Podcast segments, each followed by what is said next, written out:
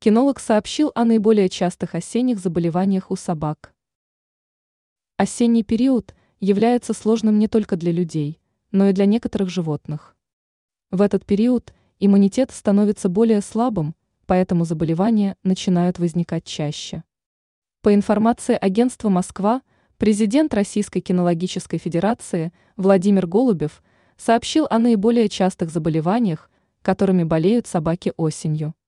Отмечается, что в осеннее время собаки часто сталкиваются с инфекционными заболеваниями и аллергией. Кроме этого, животные по-прежнему могут чувствовать дискомфорт из-за укусов насекомых.